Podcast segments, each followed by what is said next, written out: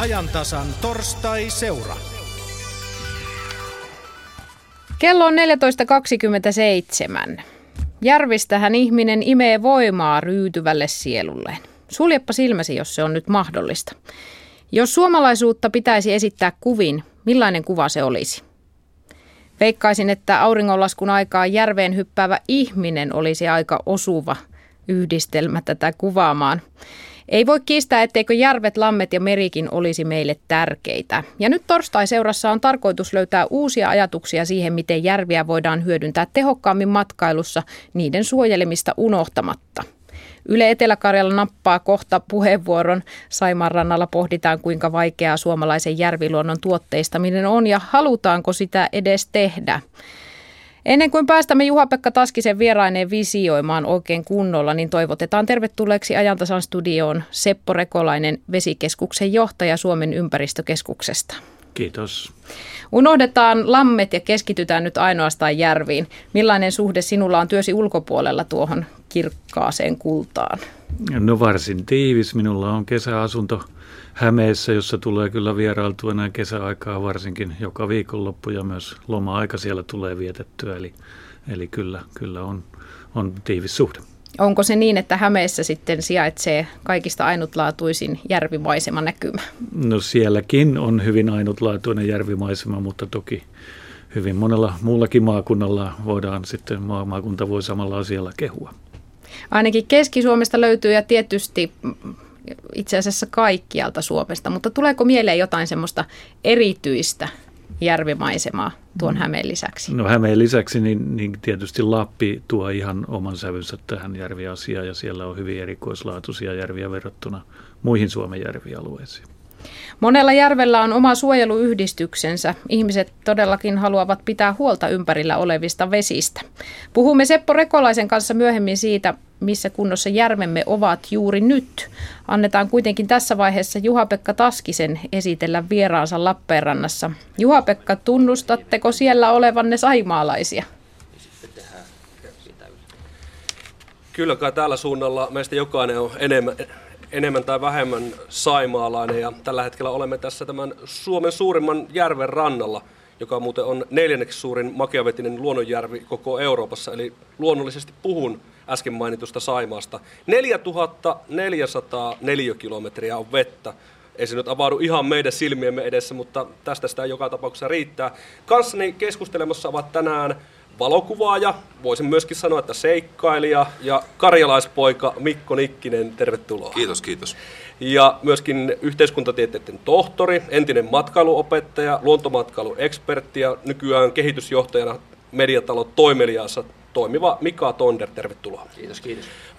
hyvät herrat, minkälaisen aarteen äärellä me tällä hetkellä olemme, kun tässä Saimaa avautuu meidän silmiemme eteen? Joo, molemmat katsoo toisia silmiä. Tota, me ollaan ehkä sellaisen aarteen kanssa tekemisissä, joka on, on tietyllä tavalla vähän vaikea tavoittaa yksilötasolla, jota on ehkä vaikea niin kuin paketoida, konseptoida yksin kansiin.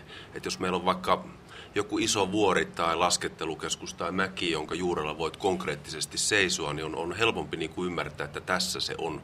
Ja, ja tästä meidän niin kuin pitäisi lähteä. Se, että Saimaata voi moni yksityishenkilö tuntea ja osata hirmu hyvin, mutta sitten sit vastaavasti siellä puolella, joka sitä tekee niin kuin joko matkailun tai, tai kaupunkimarkkinoiden tai tällaisen näkökulmasta, niin siellä, siellä tavallaan se osaamispohja, kun ihmiset tietysti työtehtävissä vaihtuu ja virossa tapahtuu muutoksia, niin ei tule sellaista pitkäkestoisuutta, mitä, mitä ehkä tarvittaisiin. Mennään tuohon aiheeseen kohta tarkemmin, mutta miten Mika näkee tämän suuren vesistön vieressä? No aika pitkälti samalla tavalla kuin Mikko tuossa, eli, eli erittäin tämmöinen monimuotoinen ja sitä kautta myös elinkeinon näkökulmasta varsin haastava, haastava hyödynnettävä. Eli löytyy monen näköistä ja monen, monen tasosta asiaa, mitä voitaisiin tehdä, mutta toisaalta sitten, miten ne saadaan konkreettisiksi ja viestin, viestinnän kautta esimerkiksi asiakkaille tuotua selvästi esille, niin siinä haastetta riittää kyllä ihan yllin kyllin. No mennään saman tien tuohon elinkeinoelämään. Mitenkä hyvin tällä hetkellä tämä Saimaan potentiaali on hyödynnetty?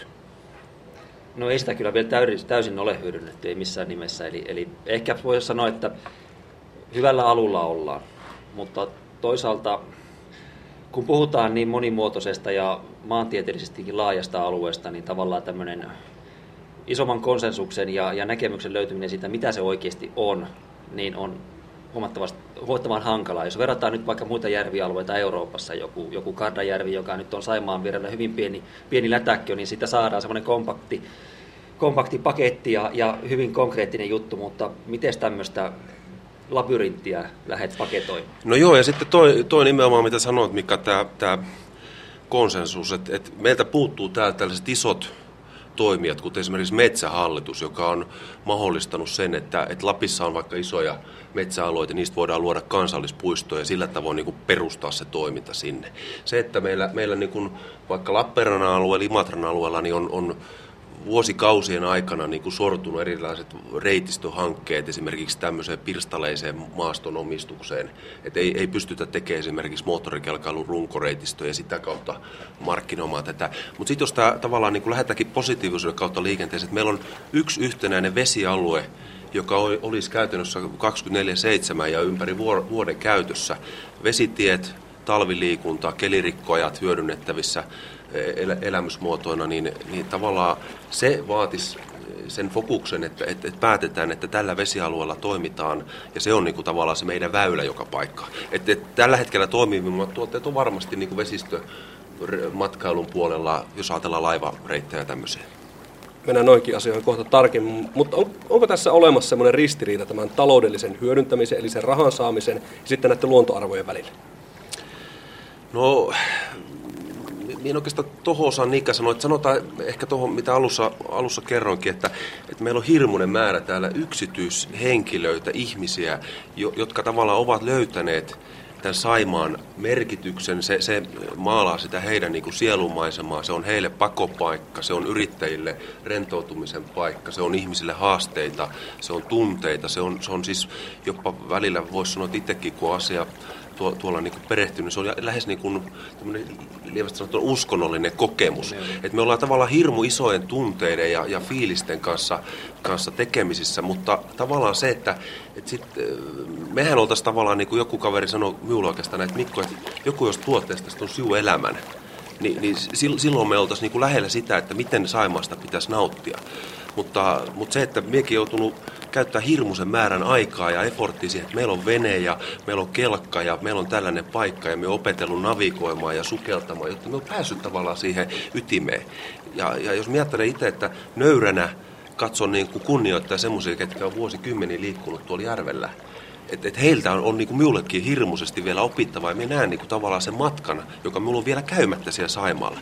Niin tavallaan tämä drive pitäisi jollain tavalla saada sinne kehityspuolelle ja sinne, ketkä tavallaan sitä bisnestä ajattelee ja sitä tekemistä, koska, koska ne yksittäiset ihmiset sitten, ketkä me saataisiin tavallaan tämän ajatuksen taakse, niin olisi niitä parhaimpia markkinamiehiä. Se, että me ei voida lyödä tähän niin sellaista hintalappua, että nyt, nyt päätetään tehdä tämmöinen tuote ja mennä näin ja saada ne rahat siitä heti pois. Se ei toimi. Yksityiset ihmiset käyttävät siis Saimaata ja, ja niin kuin hyötyvät siitä omilla ehdoillaan, mutta Mika Tonder, ää, kenenkä tai minkä tahon kuuluisi olla se, joka nyt sitten kasaa niitä voimia yhteen ja, ja saataisiin se niin maksimaalinen hyöty, hyöty myöskin rahallisesti irti tästä saimasta?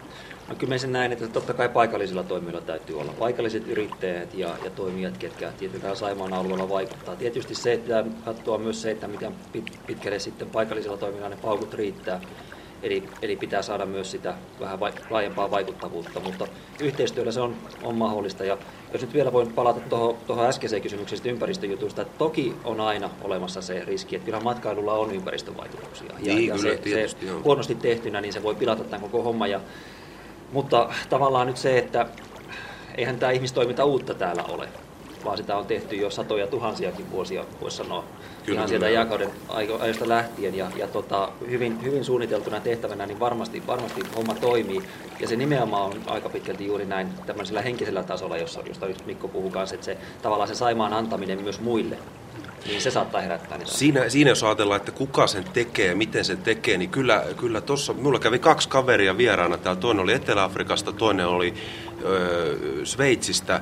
Ja, ja he sanoivat näin, että se, minkä he niin kuin netistä löysi tästä Saimaasta, ei vastannut millään tavoin sitä, mitä he koki täällä. Ja se viesti oli hirmu hajanainen. Ja jos me ruvetaan nyt kelaamaan näitä Visit Lappeenrantaa ja Go Saimaata ja Basecamp Imatraa ja sitä ja tätä ja tota, niin kyllä se on hirmu hajanainen. Et ei ole yhtä tavalla sellaista one-stop shoppia, että et meet tänne ja tässä on sulle tieto Saimaasta. Ja sekin kuvastaa tavallaan sitä, että nämä, nämä operaattorit on, on hyvin niin kuin omissa bokseissaan. Että me tehdään vähän tätä ja te teette vähän tota ja, ja sillä tavoin ajatellaan sinne matkailijalle päin sitä julkisivua, niin se on, se on hyvin hajanainen. Tässä par aikaa menee laivoja ohitse ja, ja myös tämmöisiä sisävesiristeilijöitä. Ja tietenkin se on yksi muoto, millä tavalla saadaan taloudellisesti hyödynnettyä tätä vesistöä ja, ja tietenkin vesistöjä myöskin muualla Suomessa. Mutta mitä ne muut konkreettiset keinot niin mahtaisivat olla? Niin no, me en tietenkään siinä hyödyntämisessä nyt pelkästään rajoittuisi tuohon rantamiin, vaan se, että, että se Saimaa ja saimaalaisuus ulottuu, ulottuu myös maa, maa-alueille ja, ja tuota, ihmisten mieliin ja tavallaan se, että, että tämä luo tälle ö, maan kulmalle sen oman ominaisen piirteen, joka on, joka on täysin erilaista kuin lähdetään jonnekin muualle ja sitä kautta hyvin ainutlaatuista. Ja, ja tavallaan se vesistön, vesistön henki ja se, että se on muovannut tämän meidän elämäntavan tällaiseksi niin kuin tämä on ja ollaan täällä, ollaan täällä rannalla huuetaan toiselle ja pitää kiertää kolme kilometriä, että pääsee sitten sen kaverin viereen sinne. Niin. niin tuota, se, se, on jotain ainutlaatuisempaa ja tavallaan se, sen ajatuksen tuominen, että nyt ollaan niin kuin hyvin ainutlaatuisen alueen luona ja se pitäisi näkyä sitten siinä, siinä palveluissa, tuotteissa, eikä pelkästään siinä niin kuin ihan pelkästään tekemisessä tai vedellä, vedessä olemisessa. Juuri näin. Kuitenkin täällä Kaakkois-Suomessa ja Itä-Suomessa niin, niin asiaa tällä hetkellä ihan niin realiteetisesti johtuen, niin ajatellaan aika paljon rahan kautta. Onko se, hyvät herrat, huono asia? No kyllä yrittäjä täytyy sanoa, että, että sellainen taho, joka niin kuin sitoutuu ja haluaa tehdä jotain ja, ja tekee sitä niin kuin kaupallisen toiminnan periaatteen, niin sehän on täysin niin kuin elinehto sille. Että, et, et tietysti Saimaaseen liittyy monia sellaisia asioita, jos ajatellaan tavallaan niin kuin pidemmällä tehtävällä, jos me puhutaan niin kuin 50 tai 100 vuodesta eteenpäin, niin, niin on mahdollista, että, että, että ainoita toimijoita, jotka tavallaan pystyy vaikuttaa sitten kansallisaarteen säilymiseen, niin ovat ehkä säätiöt, tai erittäin varakkaat yksityishenkilöt, jotka tekemällä lahjoituksia, lahjoittamalla maa-alueita esimerkiksi yleishyödylliseen käyttöön. Meillä on täällä virkistysaluesäätiö, jonka saaristokohteet on käytännössä niin kuin aivan uniikkeja juttuja.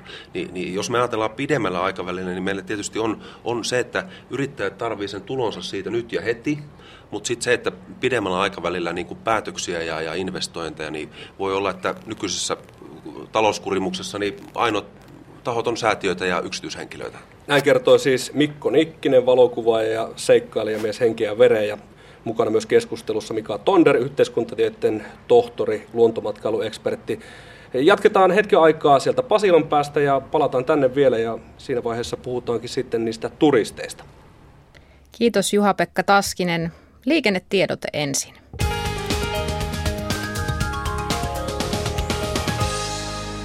Tie 7 Porvon, Porvoon ja Kotkan välillä Ensitiedote liikenneonnettomuudesta. Liikenne saattaa ruuhkautua.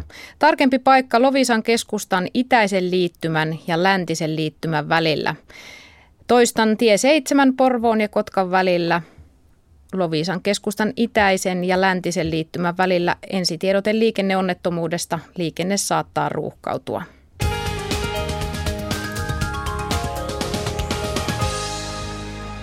Täällä Pasilan studiossa on vieraana Seppo Rekolainen, vesikeskuksen johtaja Suomen ympäristökeskuksesta. Rahaa vastaan luontoarvot. Onko tässä ristiriitaa? Ei välttämättä, jos, jos matkailu ja muut elinkeinot, jotka, jotka järvialueella voivat hyvinkin edistyä vielä nykyisestä, jos ne hoidetaan niin, että ei häiritä luontoa ja hoidetaan jätevesikysymykset kuntoon, niin ei ne välttämättä ole ristiriitaisia. Mutta pitää olla tarkkana, että ei, ei tule sitä ristiriitaa. Vesistöissä havaittiin happamoitumista 60-luvulla.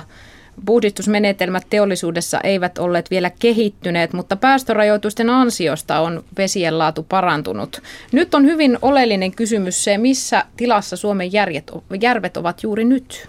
Kysymys on varmaan enempi rehevöitymisestä 60-luvulla. Silloin tosiaan teollisuuden ja asutuksen jätevesipäästöjen seurauksena Suomen vesistöt olivat, olivat todella huonossa kunnossa. silloin aloitettiin mittavat investoinnit jäteveden puhdistamiseksi ja se on viety loppuun jo tässä muutamia vuosikymmeniä sitten ja täytyy sanoa, että se on kyllä ollut myöskin menestystarina, eli nämä vedet, joita teollisuus ja asutus ovat pilanneet, niin niissä on tapahtunut huomattavaa parannusta. Sen sijaan sitten hajakuormitus, erityisesti maatalous on jäänyt ongelmaksi ja, ja sellaiset järvet ja joet ja tietenkin rannikkoalueet, jotka maatalousalueella sijaitsevat, ne eivät valitettavasti ole vieläkään kovin hyvässä kunnossa. Niin, millainen merkitys maataloudella on tällä hetkellä? No tällä hetkellä sillä on suuri merkitys johtuen juuri siitä, että teollisuus ja asutus ovat hyvin pitkälle hoitaneet asian kuntoon, mutta maataloudessa meillä nyt on kyllä vielä, vielä tekemistä pitkäksi aikaa. Mitä siinä voitaisiin tehdä, että tilanne paranisi? No keinoja on, on paljonkin pienentää maatalouden kuormitusta, mutta valitettavasti siellä ei ole olemassa tällaista yhtä ainutta poppakonstia niin kuin, niin kuin asutuksen teollisuuden suhteen, jossa putsari rakentamalla saatiin asiat kuntoon. Kaikilla pienillä menetelmillä on oma pieni vaikutuksensa ja niistä sitten ehkä aikaa myöten kertyy vähennystä, mutta paljon siinä on tehtävissä. Seppo Rekolainen, millaisia eroja on alueellisesti vesistöjen kunnossa? No hyvin suuria eroja nimenomaan niin, että, että meidän nämä maatalousalueiden vedet, eteläisin Suomi, länsi-Suomi, siellä joet ja järvet ovat huonossa kunnossa. Sen sijaan Itä- ja Pohjois-Suomi pääsääntöisesti erittäinkin hyvässä kunnossa. Vaikka talousvesiä ja teollisuuden jätevesiä puhdistetaan, niin silti jää käsittääkseni jonkinlaisia jäämiä, jotka ovat vesistölle haitallisia. Miten arvioisit yksittäisten ihmisten vaikutukset? Puhutaan ihan tavallisista kansalaisista. No veden käytön suhteen kannattaa tietysti aina, aina miettiä, että kannattaako sitä vettä niin paljon käyttää, kun, kun sitä ehkä käytetään, mutta kyllähän nämä meidän puhdistamot, niin näistä rehevöitymistä aiheutuvista – haitoista, eli typpi ja fosfori, niistä saadaan kyllä valtaosa siellä pois, eikä niistä, niistä koidu haittaa, mutta nythän puhutaankin aika paljon sitten tämmöisistä esimerkiksi lääkeaineista, jotka menevät läpi näistä puhdistamoista ja niillä voi olla sitten semmoisia vaikutuksia, joita me ei edes vielä tällä hetkellä tunneta.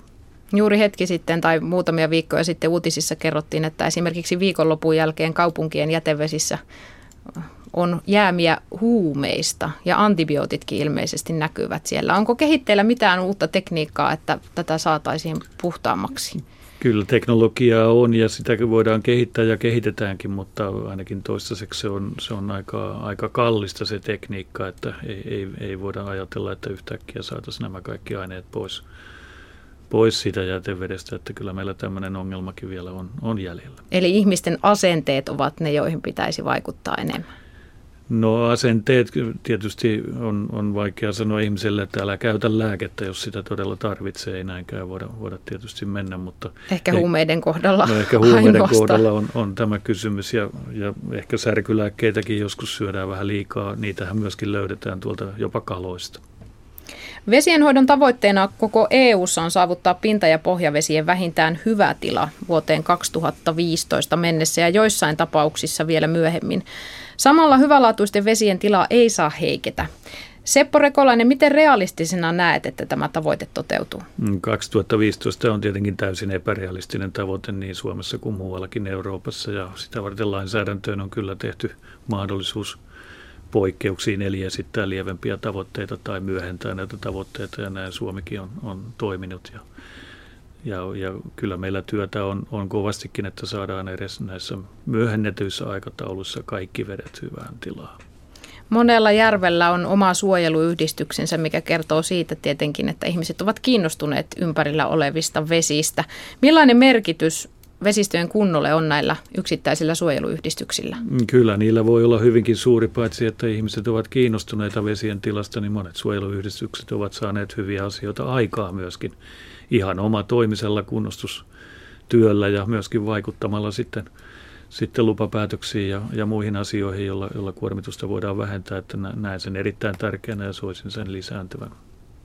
Itä-Suomessa Parikkalan kunnassa sijaitsee Törölampi-niminen lampi, ei järvi, mutta lampi. Se joutui vuosikymmeniä sitten sairaalan jätealtaaksi ja sitä on yritetty monta kertaa pelastaa. Siellä on soudeltu ja laitettu erilaisia aineita, mutta tilanne ei ole muuttunut.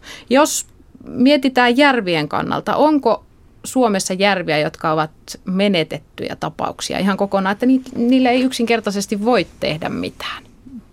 No en, en nyt näkisi niin, että ihan täysin menetettyjä on, mutta tämä mainitsemasi esimerkki, jota nyt en henkilökohtaisesti tunne, niin, niin tämmöisiähän tunnetaan on montakin, että vaikka kuormitus kokonaan lopetettaisiin, niin kunnostaminen ei, ei tahdo onnistua tai siihen menee pitkä aika ja näin, näin on monessakin tapauksessa. Kyllä kunnostuksella sitten voidaan saada aikaa myöten hyviä tuloksia, mutta se on monesti hankalaa ja vaikeaa ja, ja saattaa myöskin maksaa aika paljon. Eli, eli kyllä sitä kuormitusta kannattaa aina ensisijaisesti rajoittaa, ettei tarvitsisi lähteä sitten kunnostus, kunnostuksen kautta asioita hoitamaan, mutta menneillehän on synneille emme mitään sinänsä voi. Niin, kelloa ei voi siirtää takaisinpäin sen osalta. No, mennään ihan käytännön asioihin. Mökkiläisiä mietityttää, toiset ehkä ovat muodostaneet jo valmiiksi mielipiteensä, mutta käydään nämä silti läpi. Esimerkiksi mattojen pesu matonpesupaikkoja, viemäröityjä sellaisia on rakennettu rannoille ja niitä aika ahkerasti käytetään, mutta onko se niin, että jos oman mökkijärvensä haluaa pitää puhtaana, niin missään nimessä ei mattoja saa siellä pestä? No en, en kyllä suosittele, että mattoja järvessä pestää, vaikka se tuntuu, että mitäs minun muutaman matonpesu tuohon vaikuttaa, mutta ja monet, monilla järvillä on, on jopa tuhansia mökkejä rannalla, jos kaikki mökkiläiset tekevät samoin, niin kyllä sillä sitten onkin jo merkitystä. Eli ilman muuta rannalle pesemään ja matonpesupaikoille, jotka on asiallisesti varustettuja. Sekin vähän nipistää sydäntä, kun levittää mökkisaunassa shampoot päähän ja sen jälkeen hyppää sinne järveen uimaan. Onko se miten hyväksyttävä? No ihan sama asia, että ei, ei yksittäinen tukanpesujärvessä tietysti mitään näkyvää haittaa saa aikaiseksi, mutta suosittelen siinäkin, että pesuvedet johdetaan asianmukaisesti maahan.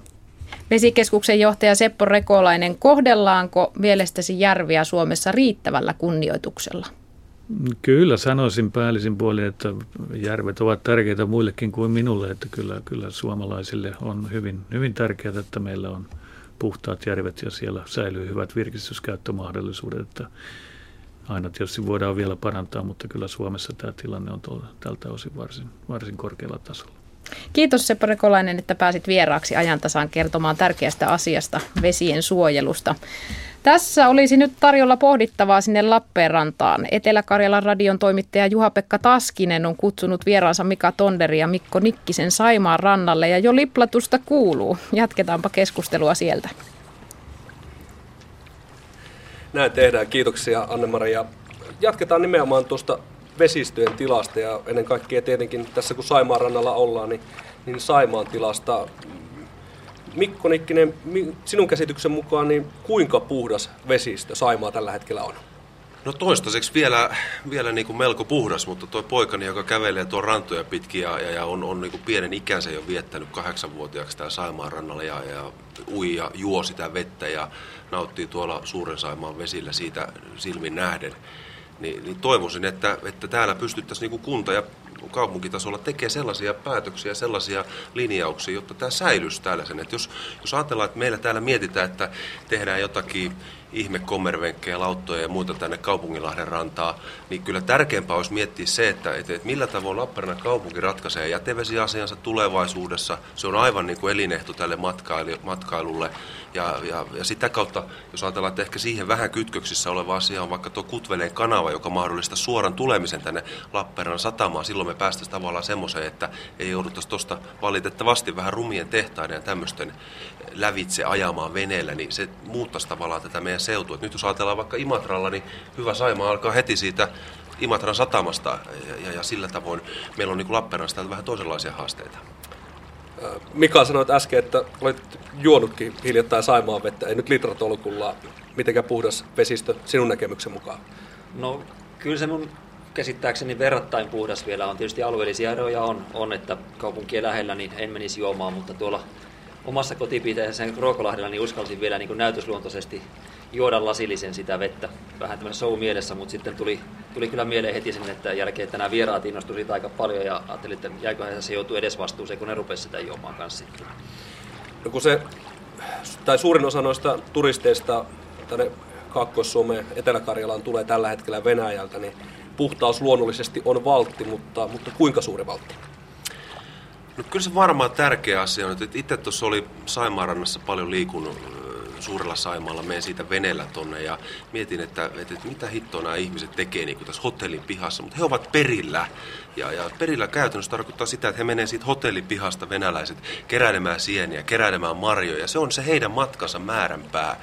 Ja, ja tuossa mitä Mikakin kanssa vaihdettiin ajatuksia, niin tuli niin kuin esille se, että et, et, kyllähän meidän pitäisi niin kuin ymmärtää se, että mitä nämä ihmiset, se kohderyhmä, mitä he haluaa ja mitä he tarvitsevat. Ei se, ei se välttämättä ole niin kuin suuria sirkushuvia ja kylpylää ja, ja värivalojen loisketta ja tapahtumaa, vaan se niin kuin aito oikea luonnon rauha oikealla tavalla tarjottuna, niin, niin, niin voi olla se koko homma ydin täällä. Ja sitten tota, tota komppaan just, just ihan sataprosenttisesti. Ja tavallaan tämä meidän Saimaan puhtaus tai meidän vesistöjen puhtaus, niin se olisi tavallaan semmoinen konkreettinen osoitus siitä mielikuvasta, mitä ylipäätänsäkin esimerkiksi vaikka venäläisillä turisteilla tai saksalaisilla on, on Suomesta puhtaana, rauhallisena järjestyksen paikkana. Ja että Suomea pidetään tämmöisenä Euroopan viimeisimpinä niin puhtaan, puhtaan sivilisaation paikoista. Ja se, että se on elinehto silloin, että me pysytään ihan oikeastikin ja vedet, vedet on täällä lähes juomakelpoisia, jos et ihan suoraan juoda. Siinä, siinä suhteessa, vaikka nyt me ollaan Piensaimaan rannalla, niin se, että mitä Piensaimaan suojelun eteen tehdään nyt tällä hetkellä, tehdään kosteikkoita, tehdään pumppaamoa tuonne Kivisalmeen, se, että jos tuonne avattaisiin Kutveleen kanava, joka toisi suurelta Saimalta vielä lisää puhdasta vettä tänne ja pystyttäisiin niin kuin, ei, ei vuoden tai kahden pikavoittoperiaatteella, vaan puhutaan vuosikymmenten aikajänteellä tekemään päätöksiä nyt, eikä 15 päivä. Niin, niin sillä tavoin me voitaisiin niin taata se, että tämä mun poika voi omia lapsia joskus sitten leikityttää tässä rannassa ja pelkäämättä, että vesi on likasta. Semmoinen mielikuva nyt kuitenkin näistä puheenvuoroista jäi, että me emme ihan tarkkaan niin tunnu tietävää, että mitä se ulkomaalainen turisti täältä Saimalta hakee. Ymmärsikö oikein? No ehkä jossain määrin. Mulla on ehkä sellainen hyvä esimerkki, mitä työskentelee ammattivalokuvaina ja keikat vie vähän sinne ja tänne ja tonne. Olin, olin Levillä, kuvasin tämmöistä maastopyöräilyä, eli ajettiin Leviltä Ylläkselle ja kyseessä oli Saksan Euroopan suurin maastopyörälehti, johon tämä artikkeli tehtiin. Pyöräiltiin kaksi päivää aivan loistavassa lappilaisessa kelissä, aurinko paistaa, kaunis ruska. Ja, tämän retken päätteeksi, vaikka tämä ei ole varsinainen pyöräilyreitti, niin me onnistuttiin siinä niin kuin kaiken kaikkiaan hienosti. Tämän reitin päätteeksi sitten eh, toimittaja, saksalainen nainen, kysyi eräältä Levin niin kuin nokkamieheltä, että, että missä ovat Levin lähipyöräilyreitistöt niin tämä kaveri otti sitten rinnekartan ja rupesi osoittamaan siitä, että pyöräile tosta tuotiin ylös, tuotiin alas ja näin, niin tämä naistoimittaja keskeytti tämän, tämän miehen ja sanoi, että, että, että kuule, että anteeksi, hän on pakko keskeyttää, että luuletko sinä, että joku lentäisi Saksasta kahdella välilaskulla tänne Lappiin, tullakseen luonnon rauhaan, mutta pyöräilläkseen putkilinjojen, vaijerien, valotolppien ja, ja tällaisen niin kuin infran vieressä että, että onko sulla tällainen niin kuin harhakuva, että tämä on sinusta hyvää pyöräilyä.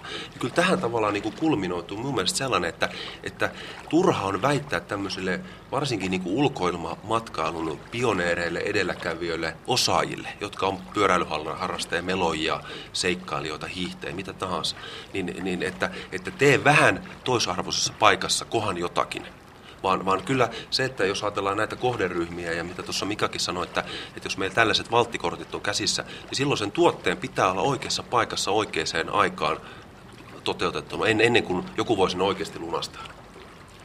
Joo, kyllä niin kuin turvallisuutta ja puhtautta ja rauhallisuutta täältä haetaan. Että kyllä se meillä mielestä niin tiedossa on, se on just niin kuin noita asioita, että aitoja asioita ja sitä, että ei tarvitse niin kuin hirveästi taiteella päästäkseen sinne rauhaan ja, ja mennä, mennä niin kuin mielettömien tiettömien taipaleiden taakse. No, jos se saksalainen tai keski-eurooppalainen venäläinen turisti tulee tänne niiden kahden välilaskun jälkeen, niin millä tavalla se kynnys nyt Saimaan ja näiden Suomen vesistöjen osalta saataisiin mahdollisimman alas, että tänne olisi helppo tulla? No kyllä se on varmaan niin kuin oikeanlaista tuotteet, tuotteistamista, oikeanlaisia operaattoreita. Se, että tässähän on, on jos ajatellaan tämmöistä niin ulkoilun ja, ja tuon vesillä liikkumisen, luonnossa liikkumisen niin kuin näkökulmasta, niin tässä pitää pystyä ratkaisemaan sellaiset asiat, että, että, että miten se turisti voidaan nyt esimerkiksi tästä Lappeenrannan satamasta viedä tuonne hyville vesille. Eli, eli miten järjestetään laiva- tai venekyyteen? Onko ne sitten sellaisia, että minä jonkun dokumentin Ylellä tämmöisestä vanhasta suvusta, joka on useiden sukupolvien aikana Keski-Euroopassa valtion subventoimana järjestänyt tämmöistä lauttakyytiä. Ja se on mahdollistanut tietyn pyöräyhteyden esimerkiksi, että polkupyöräturistit voi tehdä tällaista. Niin silloin, silloin voitaisiin miettiä, että kannattaako matkailumarkkinoinnin euro esimerkiksi laittaa johonkin tämmöiseen, että ensiksi tuetaan vähän, vähän ja avitetaan tämmöisen niin kuin vaikka reitti- tai laivayhtiöiden syntymistä, jotta ne ihmiset pääsee sinne luontoon. Niin, ei meillä liikaa palveluja täällä todellakaan ole. Eli, eli pitäisi tehdä se helpoksi turistille, matkailijalle se, että pääsee nauttimaan siitä, että mitä, mitä sitten ikinä tekeekin tuolla vesistöllä ja mihin vuoden aikaa, vaan se, että ettei se jää tähän kaupungilahen rannalle ihmettelemään, että miten sinne päästään. Niin, se on totta. Tähän loppuun vielä Mikko Nikkinen ja Mika Tonder tämän Saimaa osalta, niin onko meillä syytä niin kuin iloon vai huoleen? Minun mielestä on niin kuin aivan valtavaa iloa, että, että tietyllä, tavalla, tietyllä tavalla paljon on tekemättä. Minä löysin isoäitini, kuoli 95-vuotiaana noin vuosi sitten, löysin semmoisen kirjan Lappeenranta vuonna 1973. Ja tämä, tämä pömpeli, jossa me, jossa me tota istutaan, niin, niin se, se matkailumarkkinoinnin ja viestinnän maisema on sama kuin 40 vuotta sitten. Joo, kyllä mäkin on varsin, varsin positiivisilla mielillä sikäli, että paljon on tehtävää, mutta toisaalta se luo niin mahdollisuuksia ja, ja tuota, näin. pilattu ei ole mun mielestä vielä juurikaan mitään. Torstain seuraavan vieraana täällä Lappeenrannan Halkosaaressa olivat siis valokuvaaja Mikko Nikkinen ja luontomatkailuekspertti Mika Tonder. Kiitoksia molemmille. Kiitos. Kiitos. Juha-Pekka Taskinen oli toimittajana Lappeenrannassa ja tämä järviteema se jatkuu Ylen alueradioissa. radioissa.